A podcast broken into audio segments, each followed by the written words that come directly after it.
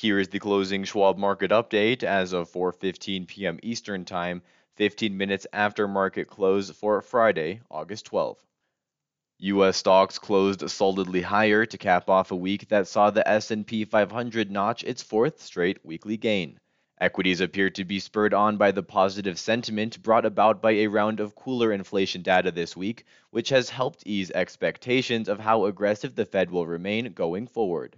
Further contributing to positive sentiment felt from the eased Fed expectations was a drop in import prices. Meanwhile, preliminary August consumer sentiment reported by the University of Michigan continued to bounce off June's record low.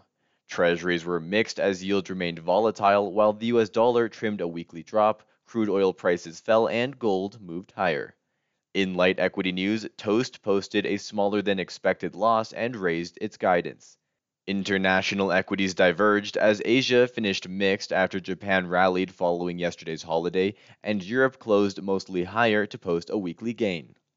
The Dow Jones Industrial Average increased 424 points, or 1.3%, to 33,761.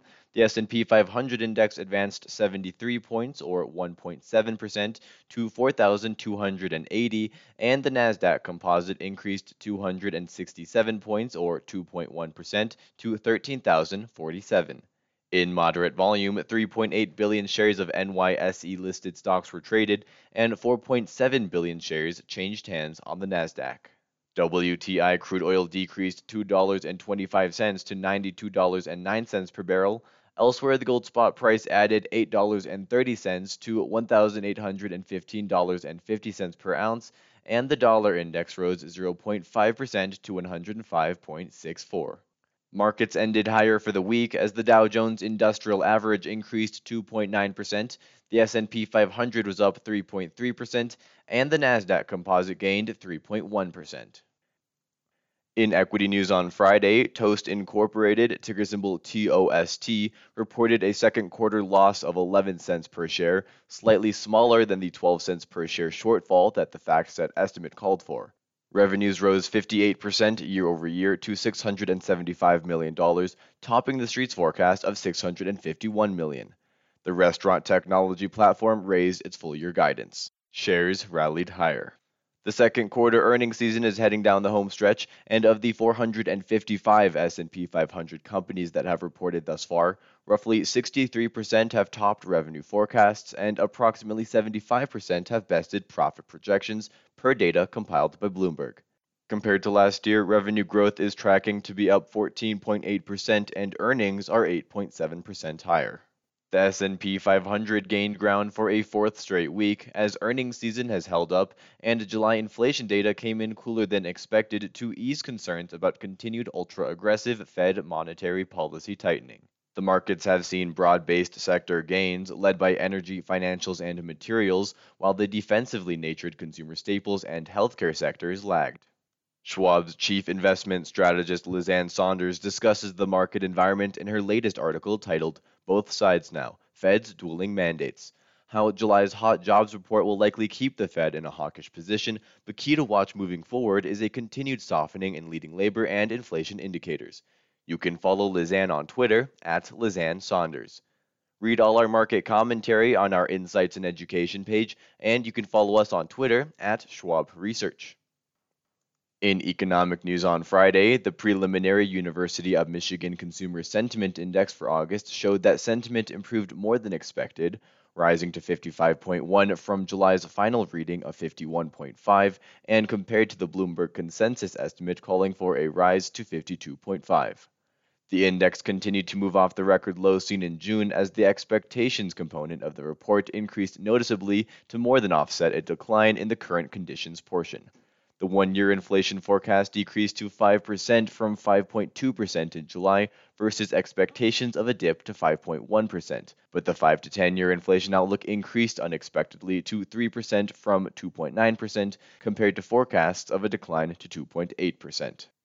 The import price index fell 1.4% month-over-month for July versus the Bloomberg consensus estimate of a 1% drop and compared to June's upwardly revised 0.3% gain. Versus last year, prices were up by 8.8%, below forecast of a 9.4% increase and June's unrevised 10.7% rise.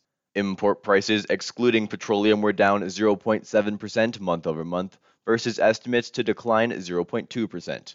Treasuries were choppy this week as the markets digested some cooler-than-expected July inflation data that seemed to dampen speculation regarding how aggressive the Fed will have to remain to try to restore price stability. The US dollar has seen some pressure amid the eased inflation and Fed expectations. The greenback has come off of the multi-decade highs hit last month as the Fed raised rates by 75 basis points for a second straight meeting. Schwab's chief fixed income strategist Kathy Jones discusses in her latest article titled "The Strong Dollar: Can It Continue?" how a trifecta of factors support the dollar, including the relatively strong performance of the U.S. economy, tightening monetary policy by the Federal Reserve, and safe haven buying. Kathy notes that these are likely to remain intact into 2023. You can follow Kathy on Twitter at Kathy Jones, and check out our latest edition of our Financial Decoder podcast titled "When Interest Rates Rise, What Should You Do with Bonds?" featuring Kathy Jones. Treasuries were mixed as the yield on the two-year Treasury note was up 6 basis points to 3.26%, while the yield on the 10-year note declined 5 basis points to 2.84%, and the rate on the 30-year bond was down 7 basis points to 3.11%. Next week, the U.S. economic calendar will remain a key focal point for the markets, with timely reads on August regional manufacturing beginning to pour in, courtesy of reads out of New York and Philadelphia. Additionally, housing will be prominent with reports on homebuilder sentiment, building permits, and housing starts, as well as existing home sales. However, the headlining reports due out next week will likely be the July retail sales report and the minutes from the Fed's July monetary policy meeting. Other reports that could garner attention include the leading index and initial jobless claims for the week ended August 13. In international news on Friday, European equities closed mostly higher in the final session of the week as the markets digested this week's cooler-than-expected July inflation data out of the US, while also trying to assess the economic and monetary policy implications. Inflation has driven aggressive global tightening of monetary policies, but Schwab's chief global investment strategist Jeffrey Kleintop, CFA, notes in his article titled "Shortages Have Led to Gluts," how inventory gluts have been bad news for the stocks of companies experiencing them, but could also be indicating an inflation peak, which tends to be an ingredient for market bottoms. You can follow Jeff on Twitter at Jeffrey Kleintop.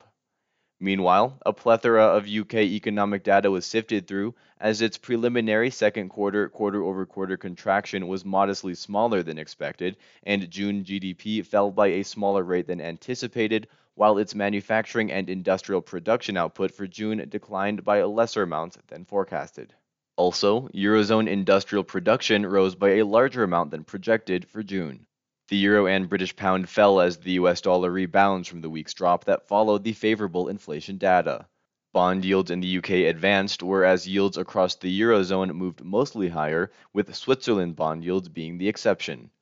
The UK FTSE 100 Index and Italy's FTSE MIB Index closed 0.5%, France's CAC 40 Index was up 0.1%, Germany's DAX Index rose 0.7%, and Spain's IBEX 35 Index ascended 0.2%, while Switzerland's Swiss Market Index ended the day 0.2% lower.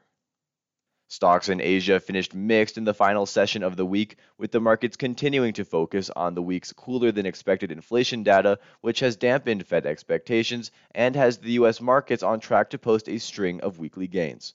Also, the reduced inflation and monetary policy concerns lifted the Asian markets for the week, except for Hong Kong, which was bogged down by weakness in the technology sector.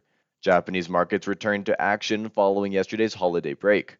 Economic data was light during the session, but after the markets closed, China reported much softer than expected July aggregate financing figures, measuring total credit issued, and new yuan loans, while India's industrial production for June came in stronger than anticipated, and its consumer price inflation statistics slowed by a slightly larger amount than expected for July. Inflation has driven central banks out of the U.S., U.K., Australia, and India to all announce aggressive monetary policy tightening, but Japan and China have held off on moving down the tightening path. The Chinese economic data comes as economic concerns have been exacerbated by COVID-induced lockdowns, and Schwab's Jeffrey Kleintop notes in his article titled China's Yo-Yo Economy that although an economic rebound in China is underway, according to government and private sector data, its economy and stock market may remain volatile. Japan's Nikkei 225 index rallied 2.6%, with the yen softening versus the US dollar after recently rebounding from multi-decade lows, as the Bank of Japan lags other key global central banks in monetary policy. China's Shanghai Composite Index dipped 0.2%, and the Hong Kong Hang Seng Index rose 0.5%, continuing to chip away at the week's losses. South Korea's Kospi Index advanced 0.2%, Australia's S&P ASX 200 Index traded 0.5% lower, and India's S&P BSE Sensex 30 Index gained 0.2%.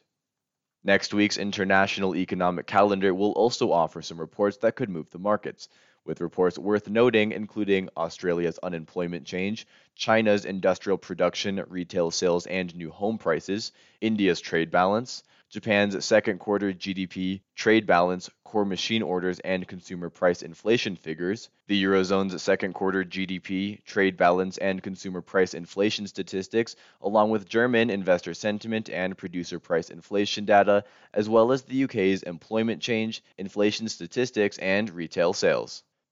That concludes the closing Schwab market update as of 4:15 p.m. Eastern Time, 15 minutes after market close for Friday, August 12th.